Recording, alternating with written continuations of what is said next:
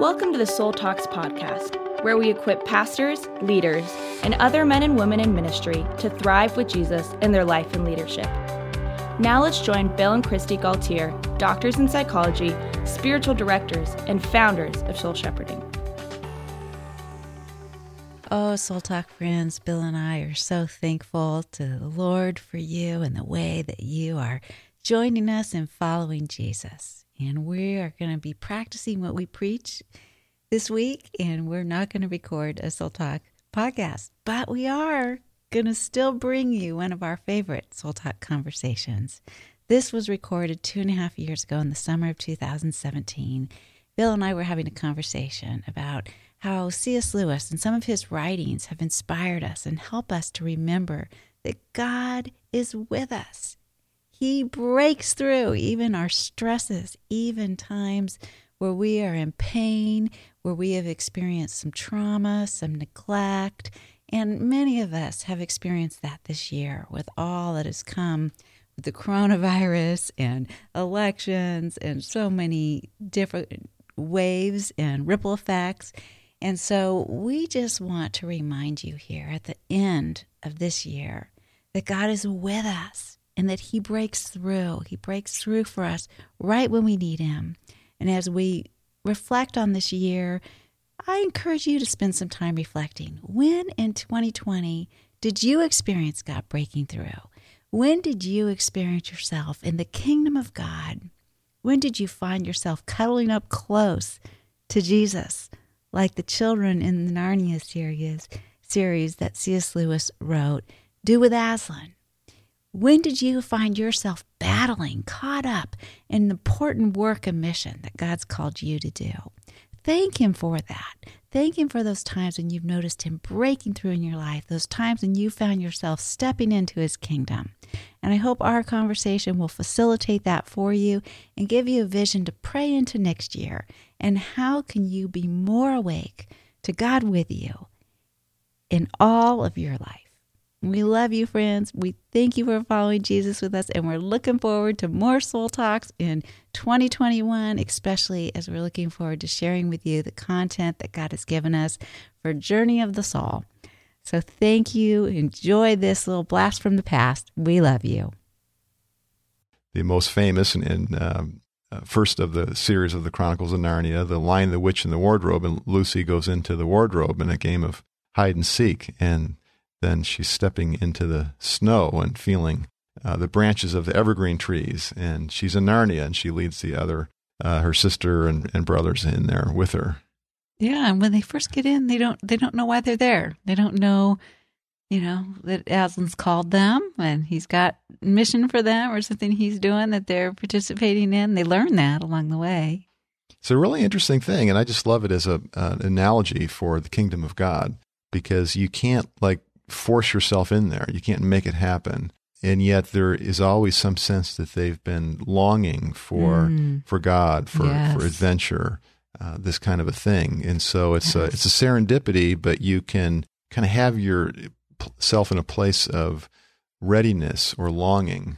Yes. You've been reading about some of C.S. Lewis's writings on longing. Well, he has a very interesting definition of joy. And when he talks about joy, particularly in his autobiography, Surprised by Joy, he capitalizes the J because it's such, uh, for him, such a holy state. And he's meaning to draw attention to the word. And what he means by joy is not what we think of. We think of, of pleasure and happiness and uh, enjoying things and being fulfilled and so forth. And what he actually means is longing, mm. great desire for God. And that he says this has a, a stab of joy in it mm. because it leaves us wanting more uh, we have an, an, encounter with God of whatever kind, you know, reading in the scripture, uh, you know, in nature, a special moment in a relationship, uh, even a mystical experience. He says they, they, they tantalize us, these uh, senses of, of God's presence. We talked about John Wesley and the, the warming of the heart when we, we experience God being near. And he says this is a, is a bliss, a, mm. a wonderful happy thing, but yet it is tinged with uh, uh, sadness, maybe even a deep sadness, because so much of life isn't like this. And there's so much more that we're longing for. And so Lewis says, well, if we find in ourselves a desire for something uh, so intense and so wonderful, and it can't be satisfied, that gives us a clue that we are made for another world. Mm, yeah, that's so helpful. That just gives us such hope, doesn't it? Yeah, we're made for the Garden of Eden, and our, our sin. Uh, in sin, we we left. We didn't want to depend on God, so we've lost the garden through our ancestors. Now we're we're longing to go back, and heaven is all the way back in. Yeah, our future in glory uh, with the Lord and the saints and the angels serving Him for all eternity. But heaven breaks through here and and now for us too. And that's called the kingdom of the heavens. And Jesus said, uh, rethink how you're living your life in light of this wonderful uh, opportunity of a lifetime. That if you come to me, if you put your trust and confidence in me, Jesus says, as your Lord and your Savior, you can bring uh, yourself and whatever you're doing right now into the Father's world with me. And this is a place of righteousness, peace, and joy, Paul later explains. So it's helpful if we are aware of this reality and attentive to that and responsive to that. And then it helps us to be more alert to where maybe when God is breaking through in our lives. And yet, what happens to a lot of us is that we, uh, because as we go through life, we have disappointments and we experience injustices, we have pain. We we tend to want to shut that down through our defense mechanisms, various ways of coping. So, one example I'm thinking of a pastor I helped some years ago. I was associate pastor at a church in Orange County and was an alcoholic, high functioning alcoholic, but had become uh, emotionally and physically dependent on alcohol. And he'd been, uh, he'd relapsed back into his problem and he was hiding it from everybody, you know, the others on staff and people that he ministered to. And one day the, the lead pastor uh, around the office could tell, you know, could smell because when, when someone's really been drinking and their just system is saturated with alcohol, you can actually smell it on their body. And, and he put two and two together and realized, oh, he, he's gone back to, to drinking, you know, after all these years. And so he referred him to me for counseling. And so this whole process now that he had to go through with me, we, you know, in the therapy, we did some uncovering and learned his story, you know, and he grew up in a home where he had a father that was perfectionistic and uh, just really difficult to please, but mostly was workaholic and just gone all the time. So he was raised by his his mom, and mom was you know loved him, was a good Christian lady, but very insecure. And uh, so my friend experienced what we call trauma B. Mm-hmm. Yeah, know. But for our listeners, what's trauma B? Yeah, well, we think about trauma A, well, that which is normal trauma, which is abuse and very painful experiences that we might go through in life. Trauma B is emotional neglect. Yeah when you're you don't receive empathy, when you don't receive listening and emotional nurture and bonding, you don't develop secure attachment. It's subtle. It doesn't seem like a big wound, but he had his childhood was just full of this, mm. this emotional disconnect. Mm-hmm. And so he had this emptiness inside. And growing up, he, he just didn't know how to deal with the stresses and hurts that come along in life. And so he didn't know how to feel his emotions right. and to seek support from somebody, to seek listening. So he, he started shutting it down. And, you know, you can do that through playing games. You can do that through trying to do well in school. You can do that through your friendships, just try to stay happy and, and productive and so forth. But, you know, as he got into adolescence, he started experimenting with alcohol and drugs. And then he found that was the really powerful way to shut down that emptiness and those anxieties and bad feelings, you know. And so uh, one thing led to another, and he became an alcoholic. Well, when he became a Christian, he got free of that, at least for a number of years. And then in the stress that came along later, when I met him, he had relapsed and you know really gone deep into using the drinking to cope with the problems in his marriage and his family and and you know how he's feeling about himself and his ministry and so forth and so we need to do some uncovering work to get at that emptiness, and I needed to get at the emotions. Mm-hmm. So follow those emotions, you know, deeper into his life story and into his heart, and help him learn how to talk about his life and his feelings and his needs in a way that would engage me as I'm empathizing and having compassion for him and help him learn how to receive that. He didn't see he didn't even know how to ask for that. Right. He didn't even know the need. He'd shut it down. Yeah, he didn't know the language of, of emotions. He didn't know how to talk about this. And so I'm drawing him out and teaching him how to put words to his experience and helping him go deeper in his self disclosure.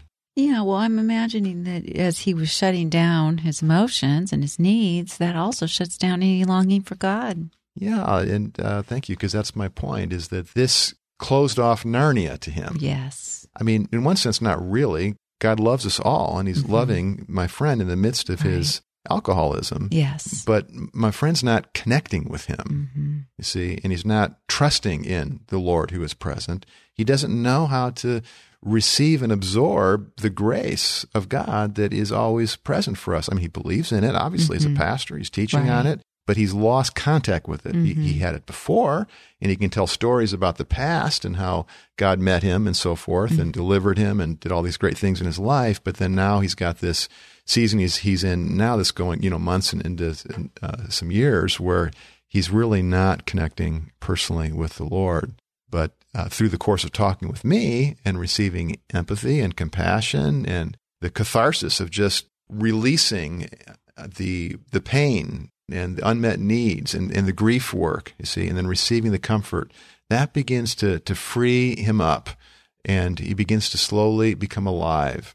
Uh, of course, the forgiveness work of, you know, forgiving his mom and his dad and others in his life releases him from the resentment and the bitterness and opens up his soul to the presence of God. And so now he starts having is he, is he sober and as he's in relationship and living in truth and, and in honesty, he begins to have serendipitous experiences, touches from the Holy Spirit, you know, warmings and a sense of God's presence. It's always been there, but see, now he's opened up to the Lord.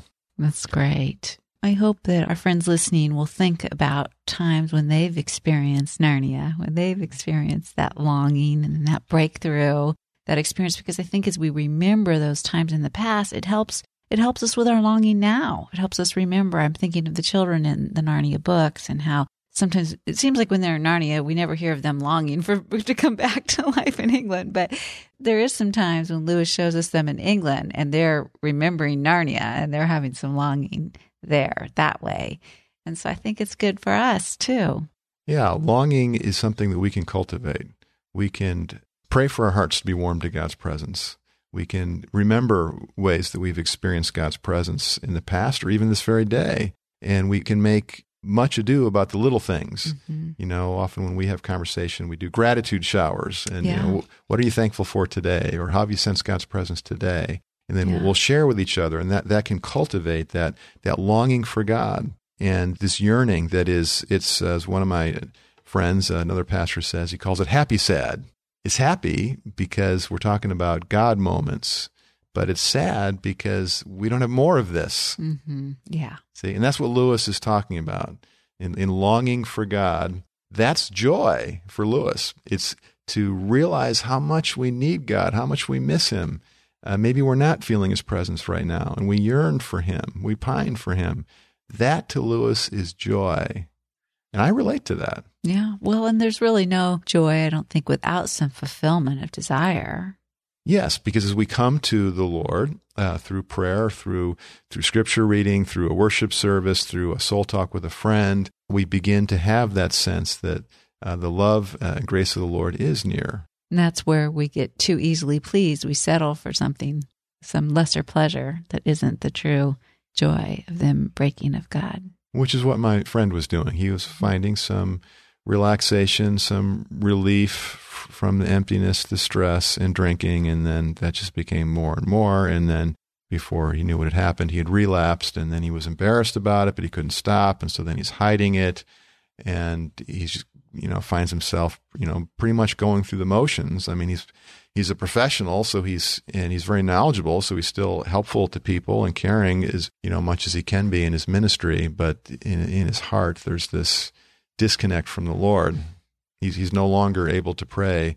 The Lord is my shepherd; I shall not want. Mm-hmm. You know, it's more like well, alcohol is my shepherd; I shall not want. And so there's that great chasm now that's developed between him and the Lord And that's replicating what he grew up with, that sense of emptiness. So we long for the Lord's presence. We, we long for his touches of his loving kindness and his grace. And we can actually uh, cultivate this longing. And we, we can look at our lives and see, you know, am, am I living a life that is oriented towards appreciating God's presence and joining with what he's doing? So I've been doing a little experiment recently to help with this. And listeners, you, you might not know that one of my hobbies is following the, the, baseball teams, particularly the Chicago Cubs, where I'm from, and uh, Los Angeles Angels here, where, where, we live. But you've noticed, uh, Christy, the last couple of months, I haven't been uh, checking on the baseball scores or watching the highlights. No, you haven't. How's that felt for you? Oh, it's been great. I've loved it. You've been more present. Yeah.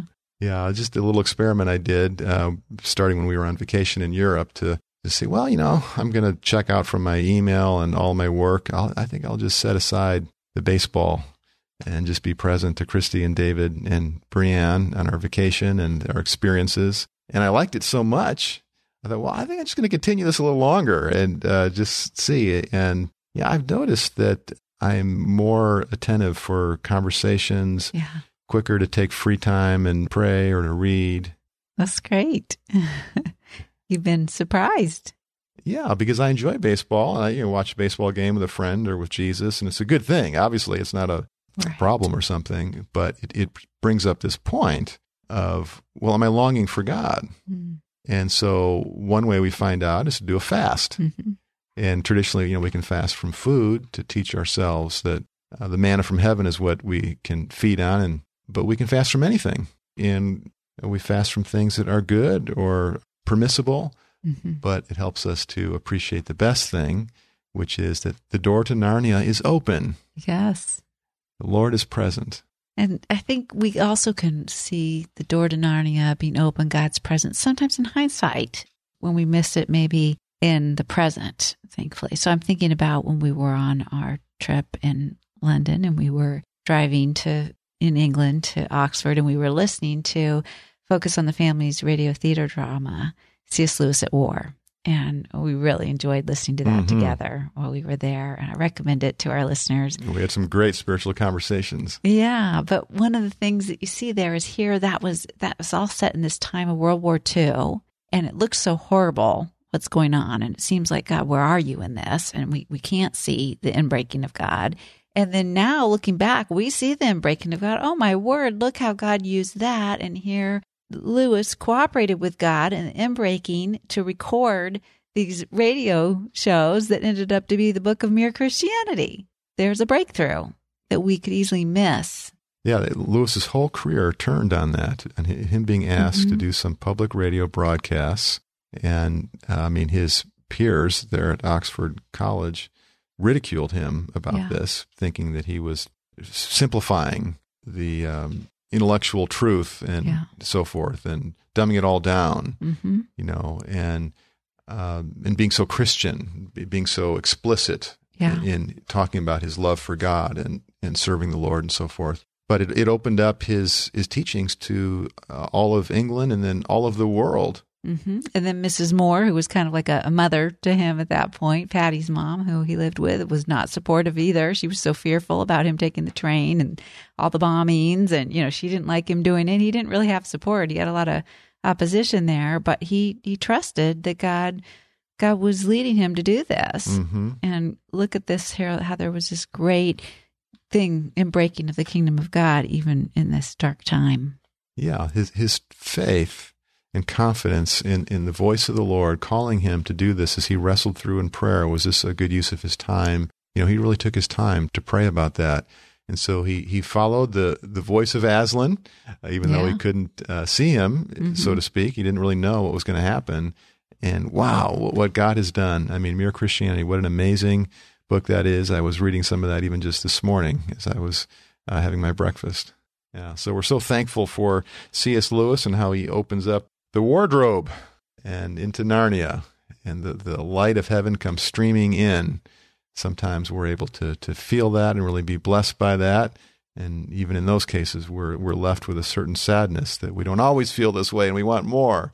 Uh, other times, you know, we don't feel God's presence and we struggle with that. And we go through these different seasons of consolation and desolation, of blessing and trial. But always the Lord is near, and uh, always the kingdom of God is at hand. And always we can take whatever we're doing and uh, bring it to the Lord, into the spiritual reality of the Father's world. And when we're in partnership with God, He does great things. Mm. We don't always see it right away. Sometimes it takes a long time, but we certainly see that in retrospect. When we look at C.S. Lewis's legacy, all his writings that we're reading today, and and the story of my friend who uh, is now in recovery from his addiction to alcohol and flourishing in his ministry and his family illustrates the same point that no, God breaks through, mm-hmm. and our part is to trust Him and keep walking with Him step by step. Thank you, Lord.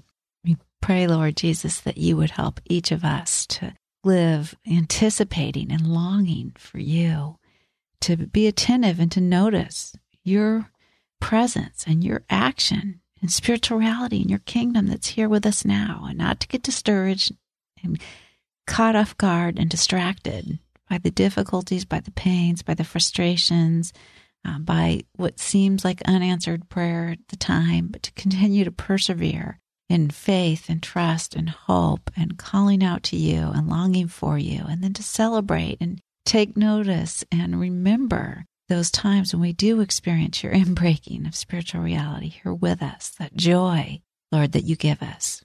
We thank you and praise you that the joy of the Lord is our strength. Amen. Bill and I would like to say a special thank you to you, our donors. This podcast is supported and funded by those of you who are giving generously to the ministry of soul shepherding. You can do that by going to soulshepherding.org or by clicking the link in our podcast notes. We really appreciate your prayerful generosity investment in all the ministry of soul shepherding, including the Soul Talks podcast. Thank you and God bless you. Thank you for joining us on the Soul Talks podcast. To find out more about growing in your life and leadership, subscribe to the podcast and visit us at soulshepherding.org. You can also find us on Facebook, Twitter, or Instagram